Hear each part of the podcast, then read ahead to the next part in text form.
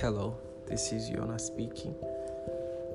I am a university student in Shenyang Aerospace University, located in Shenyang, Liaoning, China,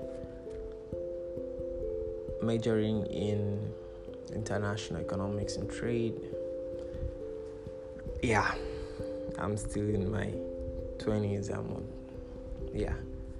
So, the reason why I started this podcast is that I would like to share some stuff, ideas, thoughts to my fellow teens, like those who've been interested. I think this is a very helpful platform for all of us. So, let's enjoy. Welcome to my podcast.